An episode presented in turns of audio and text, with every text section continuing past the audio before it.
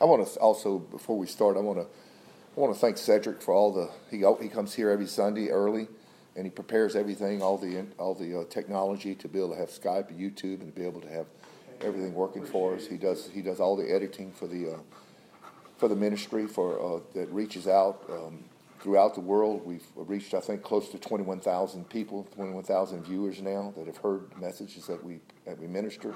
And uh, Cedric has been a great, great help in that. He's done that. He takes out his own time and works on that. He's learned learned how to do it, and, and continues to get better and better. And uh, I'm thankful. Thank you uh, for behalf of all of us, Cedric, for the work and the labor that you do in that, for all that everybody does. But I want to give a special thanks to him for being able to uh, help reach out. Uh, Wes also helps out a lot. We do some videos together, Wes and I also to uh, to outreach and help people all over the world, and um, and the Lord is using that. So I thank the Lord for that, for what He's using uh, this small group uh, in and helping others to come out of the bondage and darkness of sin. We've been in the first in the book of First John. Last week we were talking about, and I want to go over a little bit. We were talking about in verse 15, uh, First John. Uh, let's go there. I'm in John. I need to be in First John. First John chapter two. In verse 15 says, Love not the world, neither the things that are in the world. He says, For if any man love the world, the love of the Father is not in him. You know, you could park right there a little while and talk about that. You know, if you're loving the world, then you can't have the love of the Father in you. And uh, he talks about what's in the world, what he's talking about. You know, the Bible says God so loved the world that he gave his only begotten Son, that whosoever believeth him should not perish but have everlasting life. Everybody knows that, John 3.16. But here he's talking about what the things of the world, and he lists three different things. He says this is what he's talking about when he says love not the world. The lust of the flesh, the lust of the eyes, and the pride of life. Those are the three things not to love in the world the lust of the flesh. We talked about that somewhat last week, Larry, where we talked about you know the desires of the flesh. There are things that are permissible to God for you to desire. Like if you're cold, it's okay if you get warm. If you're hot, it's okay if you get cold. But there's other desires that come forth from your body that the Lord forbids. So we shun those things. The Bible says, if you live after the flesh, you shall die. But if you through the Spirit do put to death those deeds of the body, you shall live. So he talks about that, that, that he talks about a warfare of the flesh and the spirit, talking about that there's, that there's a war that goes on between a man where uh, to, to fulfill those desires of the flesh. So we talked about those last week. Then he talked about the lust of the eyes, uh, of what a man looks at. Remember, Jesus said it'd be better to go to heaven with one eye than to go to hell with two. He says, if your eye offend you, pluck it out. Before that, he said that you've heard that it said, Do not commit adultery. But I say unto you, whosoever looks upon a woman to lust after her in his heart, he's already committed adultery. So if your eye, so if a person is looking at pornography or looking at a woman or looking at a man to lust after them, then he is he has already committed adultery. And the Bible says to remove yourself from that, to repent of that, and remove yourself from that. Pluck your eye out. Does that mean literally pluck your eye out? But if you have to, that's fine. But it's really meaning get away from that. Get, don't don't get into you know the Bible says in 1 Corinthians 10 13, it says, No temptation has taken you, but such as is common to man. God is faithful who will not allow you to be tempted beyond what you're able, but will provide a way of escape that you may be able to bear it. So God gives a way of escape from those, and that is to get away from those things that may tempt you to do something that is against what the Word of God says. So the lust of the eye, the Bible says, if your eye be single, your whole body is full of light. So if you're single on the Lord, and that's what you that's what you're thinking about, that's what your mind is on all the time, like it says in Ephesians five and Colossians three, it says uh, to speak to yourself in psalms and hymns and spiritual songs, singing and making melody in your heart. The Bible says in Philippians four to think on those things that are good and pure and honest, of good report. Bible says in 2 Corinthians 10, it says, casting out imaginations, everything that exalts itself above the word of God, and bring every thought to the obedience of Jesus Christ. The Bible says to put on the whole armor of God so that you'll be able to stand against the wiles of the devil. The Bible gives you a lot of equipment to keep your mind stayed on the Lord. Isaiah 26, 3 says, Perfect peace will I give to him whose mind is stayed on the Lord because he trusts in the Lord. Wes, you wanted to add something to that? Um, I just thought a good verse to go along with uh, the lust of the eye. It, found in Psalms 101, verse 3. Psalms 101, what? Verse 3. Okay. Okay. I like it. It's, it's a good one, though. Psalms 101, verse 3 says, I will set no wicked thing before mine eyes. That's good. Um, uh, I hate the work of them that turn aside, it shall not cleave to me. That, that kind of speaks to you about looking at porn or something that a lot of people have problems with, you know, that are not in Christ, of course, but they have that temptation. Don't put anything in front of you. Uh, he, he said before his eyes. As a matter of fact, Job said this, Wes. He said, I made a covenant with my eyes not to look or lust upon a woman. He said, I made that covenant with my eyes. Uh, the Bible says in, in, Proverbs chapter 4, he says to look straight ahead, don't look to the left or to the right. Your eyes on Jesus. Jesus said in, in, in Hebrews chapter 12, verse 2, he says, looking unto Jesus, the author and finisher of your faith. So the focus is on the Lord. That's why it's so important that you keep your mind stayed on the Lord. Then you have that perfect peace in Christ, in the Lord. And then last of all, he says the pride of life. That was the third one. And we talked about King Nebuchadnezzar last week. Remember when we talked about it, how he had conquered many kingdoms and was the strongest land on all the, in all the earth. And he had exalted himself, though, and he wouldn't give, he wouldn't give glory to God. And he took that pride upon himself, and God turned him into, made him think like an animal. He went out into pastures. And remember, he was eating grass and grew feathers and claws on his hands and, until it came to the time where he Bible says after seven years, he was like it for seven years. Then he came to his senses and he awakened and he praised and honored God and he had a whole different attitude.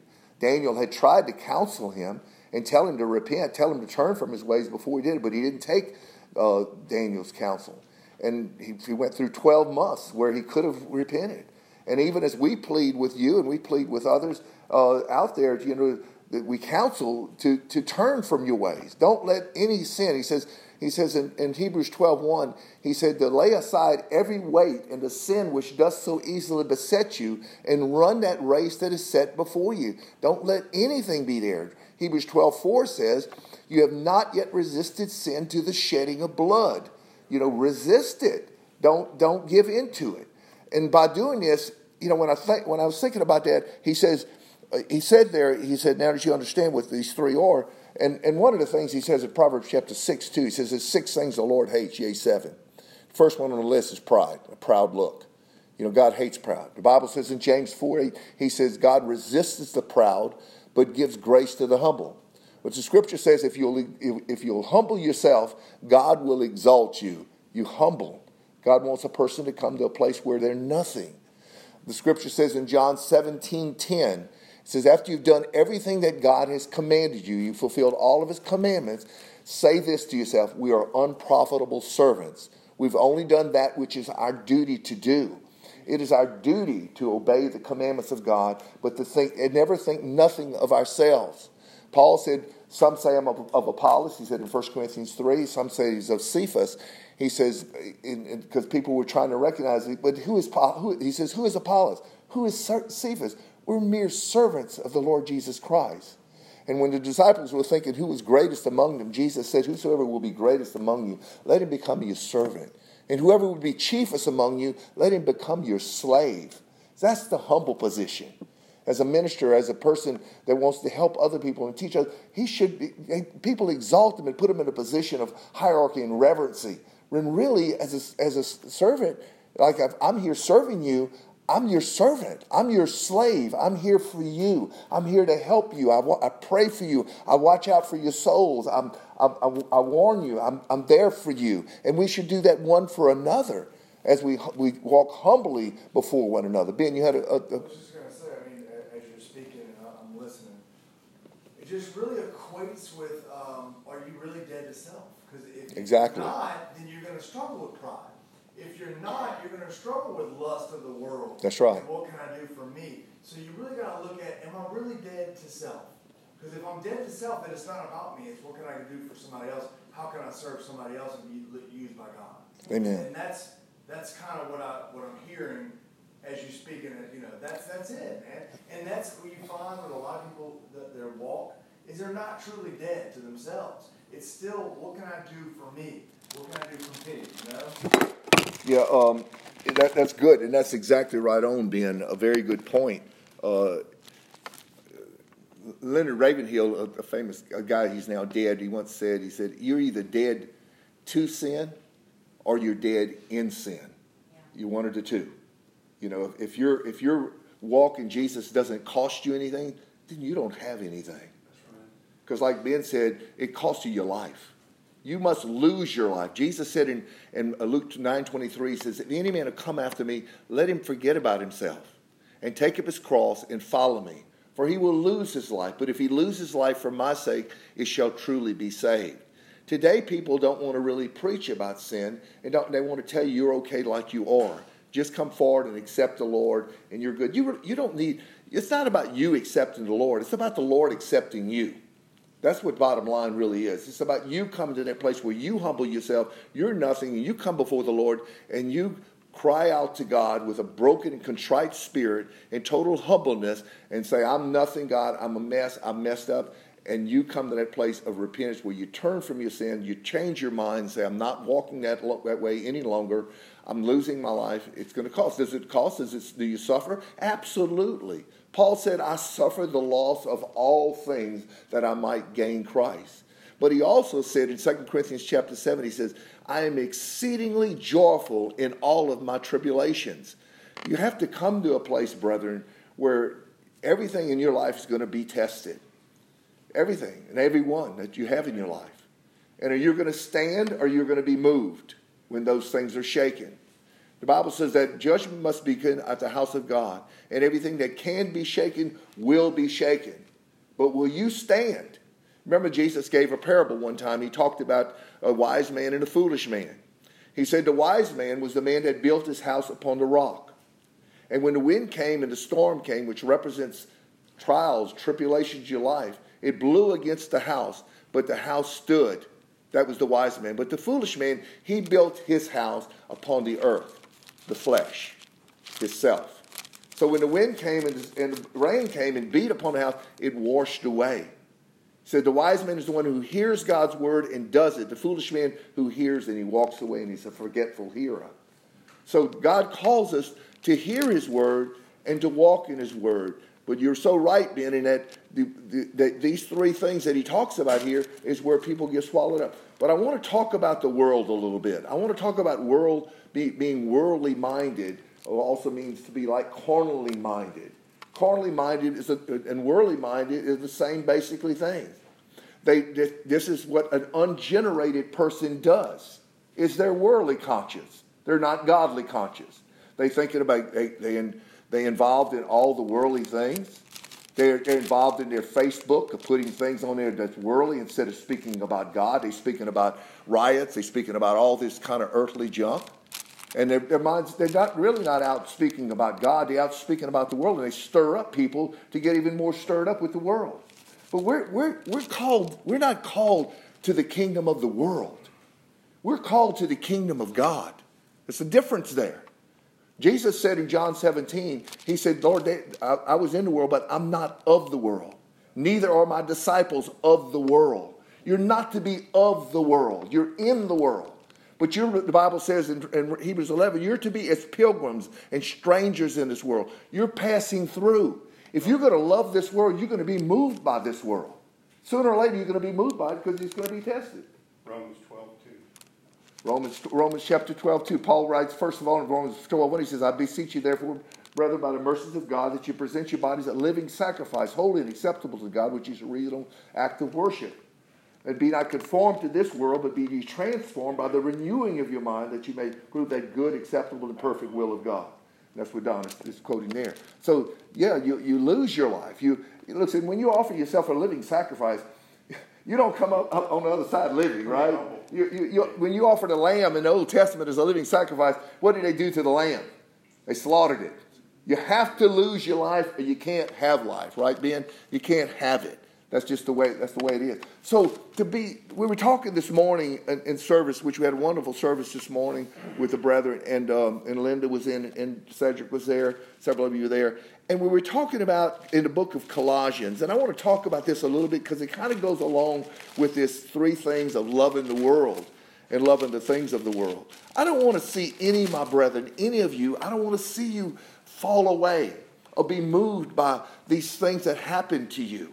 Your love has to be so strong for God that nothing can move you. And it's all about love. It's faith working through love. The love for God has to be past all your knowledge.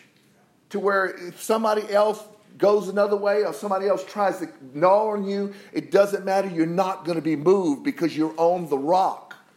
You're, you're solid in Christ. A lot of you are tested in your marriages. A lot of you are tested in different relationships that you have. And those things have to be tested, but they're tested to make sure that you are solid in Christ. Christ is a, God is a jealous God. He wants you all for himself because of his love for you. But it will be tested.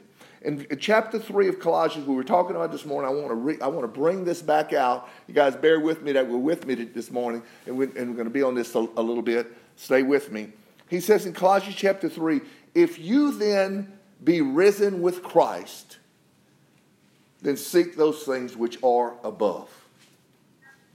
If you're risen with Christ, are, are you risen with Christ? First of all, the Bible says that in, in uh, Romans chapter 3, he says that Shall we continue in sin that grace may abound? And he says, God forbid. How shall we that are dead to sin live any longer therein? He said, For we are buried with him in baptism, and we are raised together with him in his resurrection. So we're, we're risen with him. Ephesians chapter 2 says he lifted up and raised us and seated us in heavenly places. So we're, spiritually speaking, we're living in heavenly places. We're risen with Christ spiritually if you have been truly born again, if you have been truly, you laid your old life away and you're walking in righteousness and holiness. So it's if you then be risen with Christ, seek those things which are above, where Christ sitteth at the right hand of God.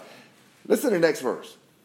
I love this this morning, Wes. It says, Set your affections on things above. Listen to this closely. Not. There's the word not. Not on the things on the earth. Don't set your affections on things of this earth. You're setting your affections on what's happening with the Lord. You're not being affected by things of the earth because your affections are in the Lord. Your feelings are not the feelings of the world and, or being moved by what the world does or by what anybody else does. Because you see, all your, all your affections are on the Lord. Yeah, Wes, go ahead. And also to tie in with that in Ephesians chapter 2, uh, verse 1, and it says, And you who made alive, who were dead in trespasses and sin, in which you once walked according to the course of this world. This world. So, according to the prince of the power of the spirit networks in the sons of disobedience, who we once ourselves. Let me let me repeat that, Wes. That you're cutting out. Let, let me repeat this uh, just a minute. He says, he says here, I'm going to I'm I'm just read the scripture that you read so that they can clearly understand what you're saying. Wes is saying in verse chapter 2 of Ephesians, verse 1, and you hath he made alive, he quickened who were dead in sins and trespasses. When we walk according to the flesh, you're dead in your sin and trespasses. Like I said, you're either dead to sin or you're dead in sin. We were dead in sin. Now we're, now we're dead to sin. We don't sin anymore. That's over with. If you're still sinning, you, you, you're not dead to sin yet. You're alive to sin, right? You're very much alive. But if you're dead to sin, you're not doing it anymore. A dead man can't sin. You can go up to the funeral home, Todd, and you can get that, open that, that coffin up, and you can smack that guy right in the face. And you know what he's going to do? Nothing, because he's dead. But but because and, because you were dead in sins. But, but when you're dead in Christ, you didn't do anything, but you're, alive, but you're alive in Him. Where in the time past you walked according to the flesh, so according to the course of the world. What was the course of the world? The lust of the flesh, the lust of the eyes, the pride of life. You walked like that. If you're still walking like that, you're just like these people. You're still dead in your sins and trespasses. I don't care how many times you've been to the altar. I don't care how many times you ask God to forgive you. I don't care how, how much you go to church. I don't care about it. If you're still living in sin, you're still dead in your sins and trespasses. You're still following the course of this world. And he says, which is the prince of the power of the air. You're listening to the enemy. My sheep hear my voice, John 10 says, and a stranger's voice they will not follow. If you're following a stranger's voice, you, you're in sin and you're dead in your sins and trespasses, and you have no life in you. The spirit, and this is the spirit that now works in the children of disobedience that he was saying. Let, let me let Wes finish saying, and I'll, I'll let you talk. Go ahead, Wes. Just uh, verse 12 says what you're saying, just if you read that. Okay, Ephesians 2.12. That at the time past when, when you were without Christ, being aliens from the commonwealth of Israel and strangers from the covenants of promise, having no hope and without God in the world. And, have hope. Now you have hope. Now you have Christ. If you've been risen with him. If you set your affections on things of the earth. I'm going to tell you what Paul said, and I, I repeat this sometimes, but Paul said this in Acts chapter 20. He said, I'm going bound to Jerusalem, not knowing what's going to happen to me there. But he said, One thing I know that bonds and afflictions abide me, follow me wherever I go. Now, what if you knew everywhere you went that you're going to have problems? Because Paul said that's what comes at me bonds and afflictions. He says, but none of those things move me. Important. None, do, does anything move you? Then you still have your affection set on something in this world, whether it's a wife, a husband, a thing, or some, something, or whatever. Maybe it's money, maybe it's your bank account. Because where your treasure is, there will your heart be also. But Paul says, none of those things move me. Why? Because I count not my life dear to myself. it's not this life. I'm not counting my life. Death used to be my enemy. Death is now my friend. Because I, what happens? You die, you go be with the Lord. I'm not scared of that. I want to be with the Lord. That's okay. What was once my enemy is now my friend because I'm in love with Jesus Christ.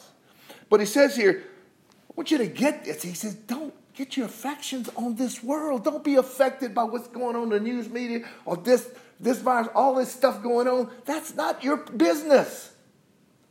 I'll show you something. Go to 2 Timothy chapter 2. And you can hold your place in, in, in in, in uh, Colossians there, because I want to go back to it in just a minute. But I want to show you this. Second, Second Thessalonians chapter 2. Listen to this, Todd. Second Timothy chapter 2. Okay? Verse 1 Thou therefore, my son, be strong in the grace that is in Christ Jesus. And the things that thou hast heard of me among many witnesses, the same commit thou to faithful men who shall be able to teach others also. Thou therefore endure hardness as a good soldier of Jesus Christ. How many of you are soldiers of Jesus Christ? If you're in Christ, you're a soldier of Jesus Christ. No man that warreth, you're in a warfare, right? You're in a warfare. You have an adversary that comes at you. The Bible says in, in 1 Peter chapter 5, verse 9, it says, You have an adversary, the devil, who walks about as a roaring lion, seeking he may, devour. No man that warreth entangles himself with the affairs of this life. He's not involved in all this. This is not your home. This is not where you belong. Your home is with Jesus. You're just passing through. Get your mind off of what, how much money you have in the bank or what you're trying to get or what you're trying to achieve in this world. That doesn't matter. Doesn't matter how many toys you have or how much money you have. Because all that's going to do, that will just rob you of that if you set your affections on that. Your affections are to be set on that which is above, that you may please him who had chosen him to be a soldier. So why are you involved in all this worldly stuff? Well, you can't serve two masters. You can't serve God in the world too. You can't serve God in money too. You can either love one and hate the other. It won't work. It's got to be all God or it's got to be all the world. It, you, can't, you can't go both ways. Now, back to Colossians 3, it says here, set your affections on things above. Everybody get that? Everybody doing that? Praise the Lord not on things of the earth. That's pretty clear, isn't it? We got that? He says, For ye are dead, dead to sin, dead in Christ. And your life is hid with Christ in God. In James chapter 5, um, um, it says, uh, uh, Cedric, it says that, what is your life? It asks that question. What is your life? And I want to ask that question on what is your life? What is your life? Is it um, what you can accomplish in this world? Is it how much money you can make? Is it all about just you and your family? What is your life? Do you know what the right answer for that is? What it should be? My life is Christ. Because he says here, he says, when Christ, who is our life, if Christ is not your life, you don't have life. The world is still your life. Come on, guys. It's either one way or the other. You cannot follow two masters. It's either one or the other. You can't love this world and love God too. The, if you love the world, the love of the Father is not in you. Why are you getting all caught up in this stuff? You're not going to you're not going to stay here. That's not your that's not where your treasure is supposed to be. And when Christ, who is our life, shall appear, then you shall appear also with him in glory. Praise God. Let's go back to 1 John now.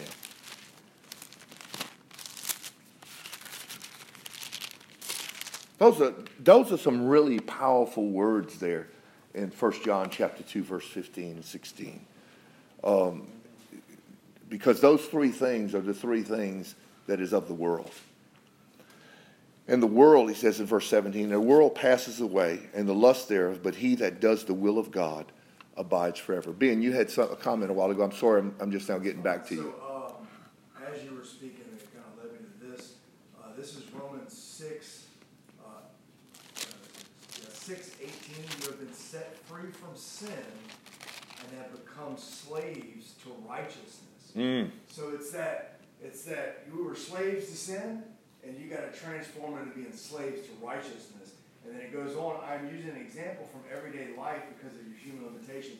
And pardon the version I just Googled it. um, just as you used to offer yourselves as slaves to impurity and to increasingly wickedness, so now offer yourselves as slaves to righteousness, leading to holiness. When you were slaves to sin, you were free from the control of righteousness. What benefit did you reap at the time of the things you are now ashamed of? Um, those things result in death. So basically, we're to be- become slaves of righteousness. What can I go do for somebody else? It's not about me. And that's a real good, you know, slave to sin to slave to righteousness. So all you could do is do is, is live righteous now. You know, is what, yeah. what you're saying. Before yeah. before we were slaves, we were in bondage to That's sin. Right. But now we're in bondage, to, righteousness. Yeah, which is a good bondage, which is what you want. In Absolutely. other words, we, we should we should be at a place in our life where we can say that, like Jesus said, "I always am pleasing to the Father." He Amen. said that. Amen. And so we should be at a place in our life where we can admittedly tell someone, "I'm always pleasing to the Father. Because the Bible says that, that, that uh, in Romans 8, he says those that are in the flesh cannot please God. So that means if you're in the spirit, then you're pleasing God. Amen. And, and of course, we know that 1 Peter chapter 4, verse 1 and 2 says, uh, I'll give it to you, okay? No, no, I'll give it to you. You want me to give it to you? It says that he that is suffering in the flesh uh, has ceased from sin. Um, as Christ is also suffering in the flesh, also like, like likewise arm yourselves with the same mind. For he that has suffered in the flesh has ceased from sin, that he no longer lives the rest of the, to the lust of the flesh, which is what we're talking about. But lives. So, so here you're talking about a man. He stopped sinning, and he's living the rest of his life for the will of God. So he's come out of being dead in his sins and trespasses, being uh, freed from the bondage and slavery of sin, to be able to live in the bondage and slavery and freedom to live in righteousness. You know, so the righteousness, it's kind of like King David said. He said, The Lord hath rewarded me according to my righteousness. Amen. I would okay. say also abiding as well. So you abide in the Lord, you remain righteous in the Lord, obedient, you're abiding in Him. It says that he that obeys the Lord abides forever. And so you will abide forever. Yeah, it, yeah, that's good uh, that you said that the world passes away, the lust thereof, but he that does the will of God abides forever. Um, it's kind of like the, in, in, Matthew 7, uh, where it talks about that. Um, uh, he said, By their fruits you, you, shall know them. And he says, uh, Not everyone who says, Lord, Lord, shall enter the kingdom, but he that does the will of the Father, which is saying that same thing right here. And of course, we know in John 15 it says, says yeah, you're my friends if you do whatsoever I command you. But he also says there, um, In the next verse, oh, go ahead. he says that uh, me and my father come and make our abode in him. Yeah, just John 14, yeah. Yeah, I'm talking about John 15. But uh, anyway, he says, uh, I am the vine and you are the branches. I got you. I am the vine and you are the branches. Every branch that bears fruit, he prunes that it may bring forth more fruit. You know, so there's an abiding because the, our, our life source is him. Apart from him, we can do nothing, the scripture says. So we walk in that and, and praise the Lord. Anybody have any, any other comments on those on those scriptures that we just talked about about loving the world, lust of the world, lust of the Father? I, I think that's to me, excuse me, that's so clear. Uh, like he says in 2 Corinthians chapter six, he says, uh, "What fellowship hath light with darkness?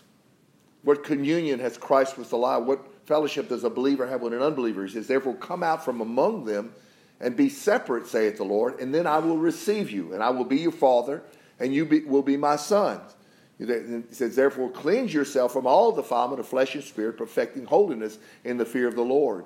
So God calls us to come out of living that life in the world, of being part of the world. Turn with me to John 17. I think this is this bears uh, speaking because this is the John 17 is probably the most powerful, um, one of the most powerful chapters to me there is uh, in the Bible because it's Jesus praying for you and I and for his disciples. Um, he says, first of all, in verse 3 of John 17, and this is, this is life eternal. Everybody wants to know what, what eternal life is. This is life eternal. That they might know thee, the only true God, and Jesus Christ, whom thou hast sent. That's it. That's why Christ is your life.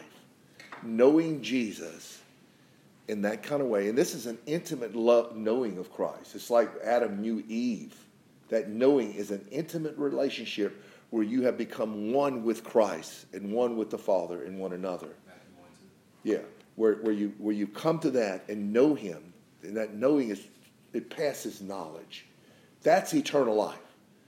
Jesus said, I am the way, the truth, and the life. No man can experience life outside of knowing him. And he goes on here and he says this. He says uh, at verse 14, I'm going to start at verse 12. And now come I to thee, and these things I speak, speak in the world, that they might have my joy fulfilled in themselves. Verse 14 I have given them thy word, and the world hath hated them because they are not of the world. You know, if you're going to be of the world, the world's going to like you. You see? But he says they, the world hated him because they are not of the world. Even as I am not of the world. We're not of this. You're in it, but you're not to be of it. I pray not that thou should, should take them out of the world, but that you should keep them from evil. They are not of the world, even as I am not of the world. Amen? Okay, let's go back to 1 John chapter 2. Any comments? Good. Verse 18. Little children, it is the last time. And as you've heard that the Antichrist shall come, even now are there many Antichrists, whereby we know that it is the last time. What is an Antichrist? Those that believe that Jesus didn't come in the flesh. Is what the Yeah. Bible says. Anybody that denies. That's right. That's right. Anybody denies that Christ is the Messiah, is, is, is God Almighty. And there's more than one way of denying that Christ is Father. It's not just saying it, but it's by the life that you live, whether you're denying Christ he's the Antichrist to you. So there's many Antichrists, like he says. They went out from us, but they were not of us, so they were within them. For if they had been of us, they would no doubt have continued with us. But they went out that they might be made manifest that they were not all of us. But you have an unction or an anointing from the Holy One, and you know all things. Because the Spirit that God put in you, it, you, have, you, you, you have that knowledge now. You have an understanding of, of, of those things. Look with me uh, to Romans chapter 2.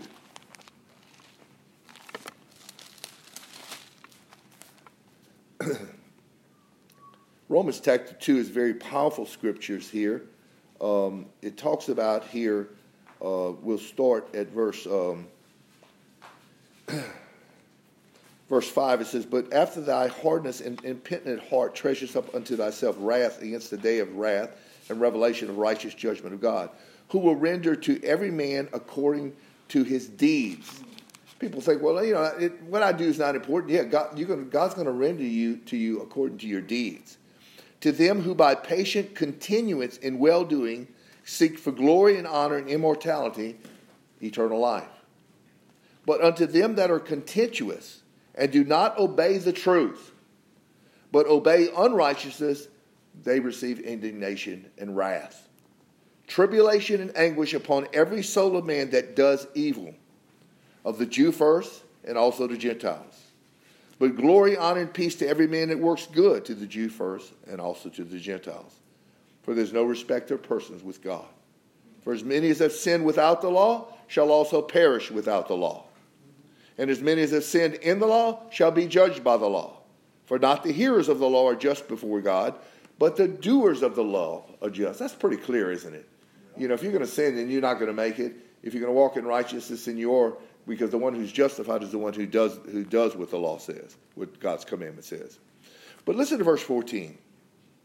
For when the Gentiles, which have not the law, do by nature the things contained in the law, these having not the law are law unto themselves. So they didn't have the law, but they do those things by natural. Why? Because God has placed a new heart in when you when you purely come to the Lord. says in Ezekiel chapter 36, he says, A new heart will I give you. I will remove your heart of stone, and I will give you a heart of flesh. And he said, And I will put a new spirit in you that will cause you to obey all my commandments and all my statutes. You, once you come into that as a Gentile, God, you have that in, inside of you. You have an unction, you have an anointing from the Holy One, and you know all things. You know what to do or not, or not to do. You know that in your, in your spirit, in your conscience. You, your conscience tells you that. Uh, which, which he says in verse 15, which show the work of the law written in their hearts. Their conscience also bearing witness in their thoughts, the meanwhile accusing or else excusing them, one another. Go back to 1 John so you have an unction, you have an anointing from the Holy One, and you know all things. I've not written unto you, verse 21 says, because you don't know the truth, but because you know it, and that no lie is of the truth. Who is a liar but he that denieth that Jesus is the Christ? Amen. He is Antichrist that denieth the Father and the Son. Okay, he says a person is a liar that denies that Jesus is the Messiah. Christ is not Jesus' last name. Christ means Messiah. He's a liar if he denies that, and he's an antichrist. A lot of people feel like, you know, and I'm just going to put, pull this, put this out there because we're here. But a lot of people think, well, you, you know, the uh, Jewish people or the Israel is God's people, God's holy people. And you should do whatever you need to do to support them and help them all that you can because that's God's people, God's chosen people. Uh, that's not so actually, the Israel, the Jewish people, deny Jesus Christ is the Messiah. They say he's not the Messiah. They say he's not. Actually, if you if you go back and, and you read the Talmud, which is what they all go by now, the Talmud says that Jesus was a fornicator and his mother was an adulteress, a whore. You know, so they denying that Jesus is the Christ. So I don't care who it is. If you deny that Jesus is the Christ, you are an antichrist and a liar. You know, and I don't want to support. I'm not going to support that no matter what, because, because you denied the Christ of our Lord, whom they, they crucified. And he says, Whoever denies the Son, verse 23, the same does not have the Father. If you don't have the Son of God, if you don't have Jesus, you can't say, Well, I serve the Jehovah God, I serve Yahweh, I serve Elohim. No, if you don't have the Son, you don't have the Father either. Wes? I was going to say that uh, even as a they deny that he is the Christ or the Messiah, I thought was a good point because, uh, like Matthew chapter one verse twenty one says, "And she will bring forth a son, and you shall call his name Jesus, for he will save his people from, from their, their sin, not in their sin." So. If you believe that Jesus is the Messiah, you're believing that Jesus is going to save you from your sin. And so if someone just believes that Jesus is, you know, the Christ, but they don't live like he's the Messiah or he's living from their sin, then Christ. Yeah, your, your mic is, is cutting out a little bit, Wes. Uh, I don't know if you can make an adjustment or whatever there, but we're getting a little bit of cutout. But we did get mostly what you said. I think everybody pretty much uh, got what he said. Okay, uh, exactly. Uh, he was saying he was quoting Matthew one twenty one, and where he says that uh, uh, where where the Son was born not to, not to leave you in your sin, but to save you from your sin, so your sin no longer stops. So, Amen. Okay, verse twenty four. Let that that therefore abide in you, which you have heard from the beginning. If that which ye have heard from the beginning shall remain in you, you also shall continue in the Son and in the Father. And this is the promise that he hath promised us, even eternal life. These things have I written unto you concerning them that seduce or deceive you. Uh, very, he's writing this whole book a lot because he want he doesn't want a person to be deceived from the truth. Go ahead.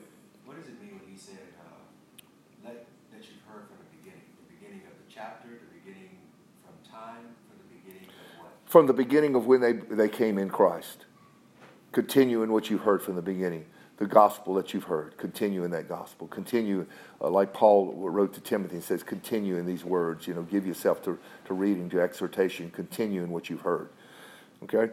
But he says here, these things have I written unto you concerning them that seduce you or deceive you. When I look at verse 7 of chapter 3 and compare that, look at verse 7. He says, Little children, let no man deceive you. So here it's talking again about seduce you or deceive you. He that doeth righteousness is righteous even as he is righteous. How could somebody deceive you in that? They could tell you this. They could tell you, well, I'm righteous not because of anything I do, but because of what Jesus did. I'm righteous. I have his righteousness. He's given me his righteousness in exchange for my sin by going to the cross that would be what? Deceiving. Deception, right? Because the Bible says here, and John is trying to point that out, that the only one who is righteous is the one that's doing righteousness. He's righteous. Just like it says here, we'll, we'll skip down to verse 29 and we'll cover those other verses because this is all kind of goes together. He says, If you know that he is righteous, you know that everyone that does righteousness is born of him. Okay? Again, he's saying doing it, right? If you know that Christ is righteous, you know that everyone that does righteousness is born of him because it's him and Christ, Christ him working through him. Now look at verse 10 in comparison. In this, the children of God are manifest and the children of the devil. This is how you know the distinction between a child of God and a child of the devil. Whoever doeth not righteousness, there it is again is not of God. Wow. That's wrong. And it's not talking about occasionally doing righteousness and occasionally sinning, because we know that a good tree cannot bring forth corrupt fruit. Neither can a corrupt tree bring forth good fruit. So it's not going to be a back and forth thing. This is not what he's talking about. He's saying the one that is righteous is doing righteousness. And you know, if Christ is righteous, then you know that everyone that's doing that righteousness is just like is born of Christ. How clear. So don't be deceived in that into thinking that, hey, I'm okay. I do some good things, but I also look at a little porn. Or also, look, or also uh, I, am not married and I'm living with a, a woman that's not my wife or I also get angry and furious and rage and do and say things and do things, or I got filth coming out of my mouth. All these things. No, you're not righteous. You're unrighteous.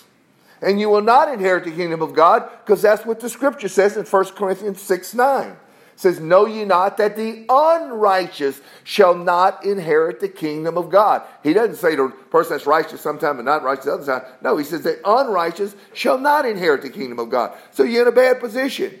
You say, why are you telling that? You're making me feel guilty. You're making me feel condemned. You, maybe you need to be before it's too late. You need to wake to righteousness, as he said in 1 Corinthians 15 34, and quit sinning and wake up to that because you're being deceived. And most of the churches out there, I can say because I've, I've listened to them, I've heard them, they will tell you the opposite. They will deceive you and say you're okay in your sin. That is the same gospel, a word that, that the serpent preached to Eve and said you can eat the fruit, you can sin, and you won't die. Same message is being preached today instead of the truth. John is saying, Man, I want to tell you these things so that you won't be deceived. So he goes on. So let's go back up since we cleared that. Anybody have a question or comment about any of that? Hebrews 1 9. That goes along with the unction. It says that you get an unction from the Holy One to remember all things that bring back to remembrance. Hebrews chapter 1, verse 9. Cedric wants to, uh, wants to read Hebrews 1 9.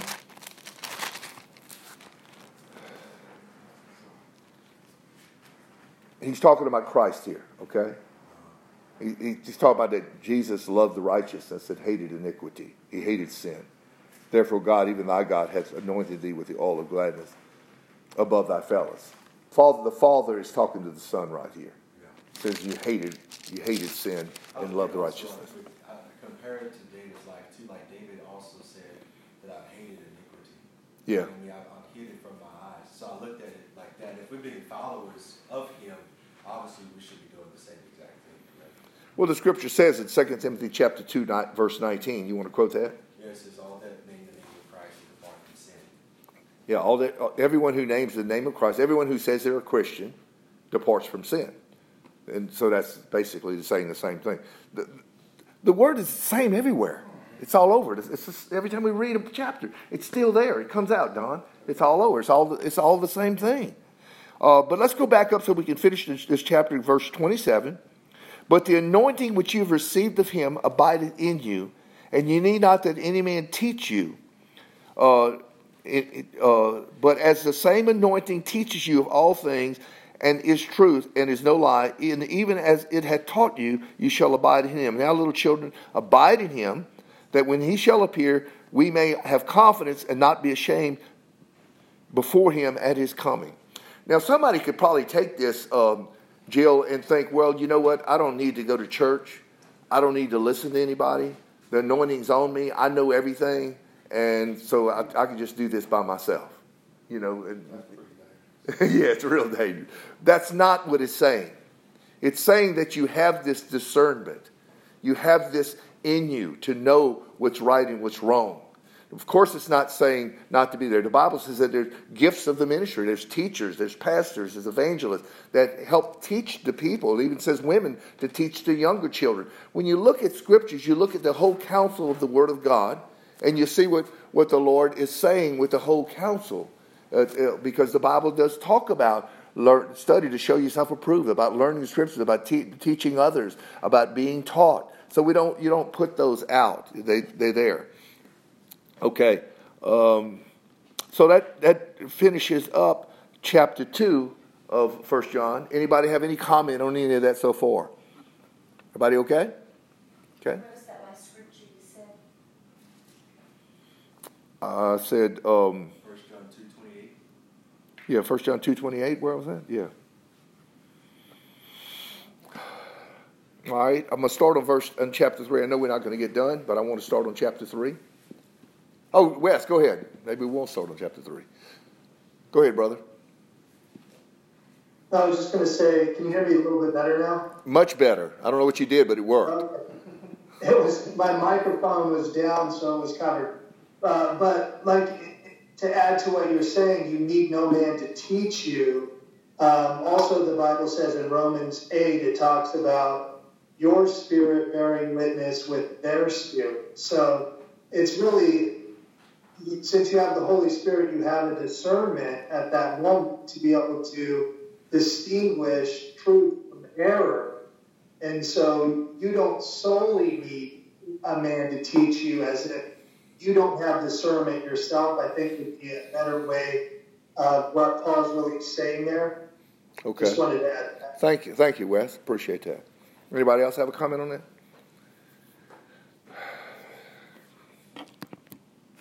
Okay, we're going to just take a couple of verses here. This is chapter 3 is very full. We won't be able to finish that in one week anyway. Let me just take a couple of verses, okay? uh, it says, Behold, what manner of love the Father has, has to us, has bestowed upon us, that we should be called the Son of God. Wow, sons of God. Therefore, the world knoweth us not because it didn't know him. Beloved, now we're the sons of God, it doth not yet appear what we shall be. But we know that when he shall appear, we shall be like him, for we shall see him as he is. So let's just stop there a minute. We know that when the Lord when, when the Lord comes and he appears, we're going to be like him. We know in 1 Corinthians chapter 15, it says that this mortal is going to put on immortality. This corruptible body is going to put on incorruption. We, uh, 2 Corinthians 5 says that we, we groan within ourselves, waiting to be clothed upon of that new of a new body and live in a new, in a new way. And he says, We shall see him as he is. The scripture says in 1 Corinthians chapter 13, it says, We know in part and we prophesy in part until that which is perfect is come. But when that which is perfect is come, then we, we will know even as he knows, the scripture says. So we will uh, will have the full understanding of everything. And everyone that hath this hope in him, what hope? Of being with Christ, that he ready for him when he's there. Everyone that hath this hope in him does what? He purifies himself. How much? How pure? Even as he is pure. There it is again, Don. It, it, John just keeps going over the same things. I don't want you to be deceived. I want you to understand what I'm saying. He that has this hope in him purifies himself. He's doing something himself. It's not just God purifying him, he's purifying himself. How? By turning from sin and immorality and turning to God in holiness and righteousness. And how pure is he, is he going to walk? Just as pure as God. Didn't that go along with like first, uh, like First Peter chapter one? He says to be ye holy, even as I am holy. The Lord says. Or Matthew five forty eight. Be ye therefore perfect, even as your Father in heaven is perfect. Over and over again, he says the same things, and we read these same things over and over.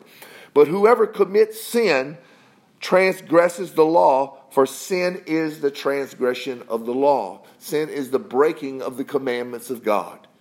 So we, we understand that that you know somebody uh, some people call everything sin. They say, well, it's, it's it's a sin if you're not praising God continuously with your hands up. It's a sin if you're doing it. No, sin is the transgression of the law, is what the Bible says here. It's breaking God's commandments. What are his, commandments? Well, first two, of, of, which wraps up all of them, is to love the Lord your God with all your heart, soul, mind, and strength. The second is like the first, to love your neighbor as yourself. Then he goes on, thou shalt not murder, thou shalt not kill, thou shalt not covet thy neighbor's wife. All these commandments, he's saying, uh, this, when you break those things, then you're transgressing the law. So we understand that we're to live beyond that and, and walk in perfect love because love works no ill to his neighbor and is the fulfillment of all the law. Because when you love, purely love, the type of love that God talks about, I'm not going to do anything to my neighbor if I love Mark, and I do love Mark, then I'm not. Then I'm to take care of his of his things just like I take care of my things. I'm not to steal from Mark. I'm not to lie to Mark. I'm not to do Mark wrong. I'm to, I'm to do. I'm to try to bless him and be there for him and be a friend to him and help him and look to his things and look to what he's got. And that's that's what happens when you do that. You're not sinning because you're you're fulfilling the, the law of God because you you're motivated by love rather than just saying, I'm motivated by just, I'm just trying to do what God says. And you're motivated. No, I'd rather do it by love. Because when I love my brother, you know, and love my sisters, which I do all, then I pray for them and I want God's best for them, no matter what. So he says, and you know that, here it is again, you know he was manifested to take away our sins, and in him is no sin.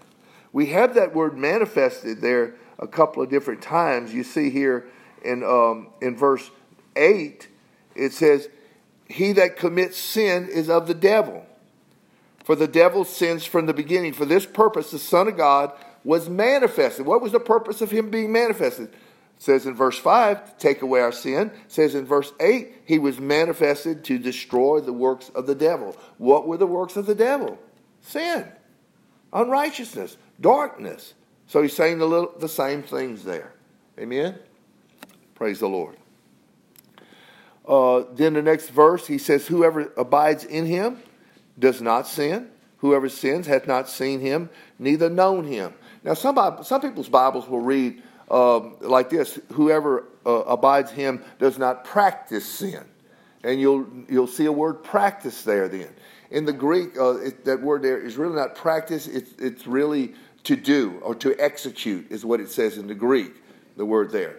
Um, and even at that, some people say, well, it's practicing. It. Then you'd have to define, well, how often do you do something to practice it? How many times do I have to murder somebody to be practicing murder?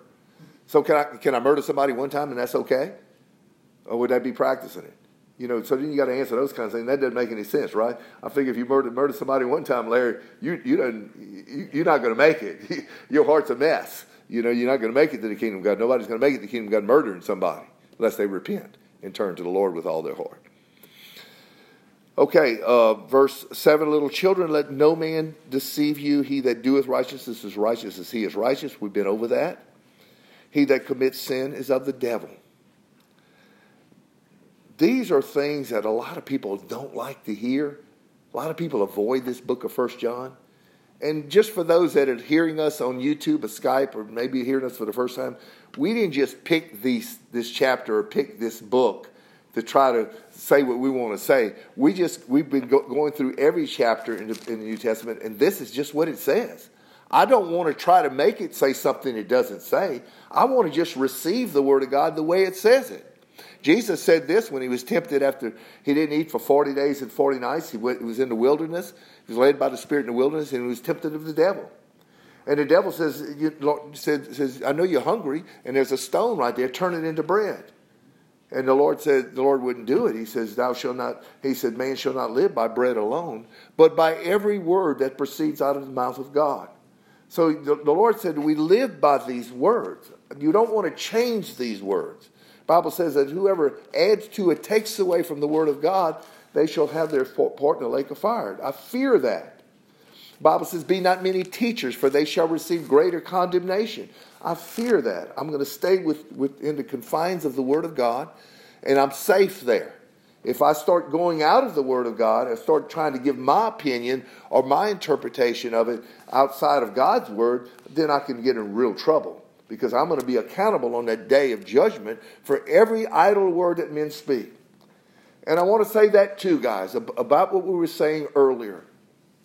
When he talked about talking about you being part of the world, that you can't have the love of the Father.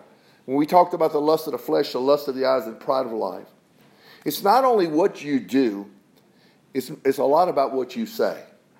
And you can say it by typing it on Facebook or typing it on Scott on um, on all these other social media things, and you can type all that stuff. And it's but but see, you're going to be. Let me tell you how accountable you're going to be. Let me scare the dickens out of you for a while, because some of you need may need to be scared. You may need to see the fear. The scripture says, and I'm going to just read it to you in, in Matthew chapter 12. I know you like to write these down, Linda. I'm so proud of Linda. She is just doing so good in the Lord. She has grown so much and just uh, always there and just a real blessing to me and to this fellowship. The scripture says in, in Matthew chapter 12, verse 33, says, Either make the tree good and his fruit good, or else make the tree corrupt and his fruit corrupt for the tree is known by its fruit. O generation vipers, how can you, being evil, speak good things? For out of the abundance of the heart, the mouth speaks. Listen to me. If I got something coming out of my mouth, it's in my heart. That's what defiles And that defiles you. That's right, Don. So if I got junk coming out of my mouth, and somebody say, oh, well, that means curse words, that means this and that. It means anything. Why? Go further when you read. He said, for, for a good man out of the good treasure of his heart brings forth good things, but an evil man out of the evil treasure of his heart brings forth evil things. For I say to you that every idle word, every little word, he says, that men shall speak, they shall give account thereof in the day of judgment. You're going to be questioned. Why did you say that? It's going to be like a recorder that comes back on you, and you're going to hear every word you said on Facebook, social media, everything of following this world and influencing people. Every idle word that you speak, you're going to account for on the day of judgment. Giving you heads up on it now before you go to it and it's too late. And he says here, by your words you shall be justified, or by your words you shall be condemned. So you need to be watching what comes out of your mouth. Scripture says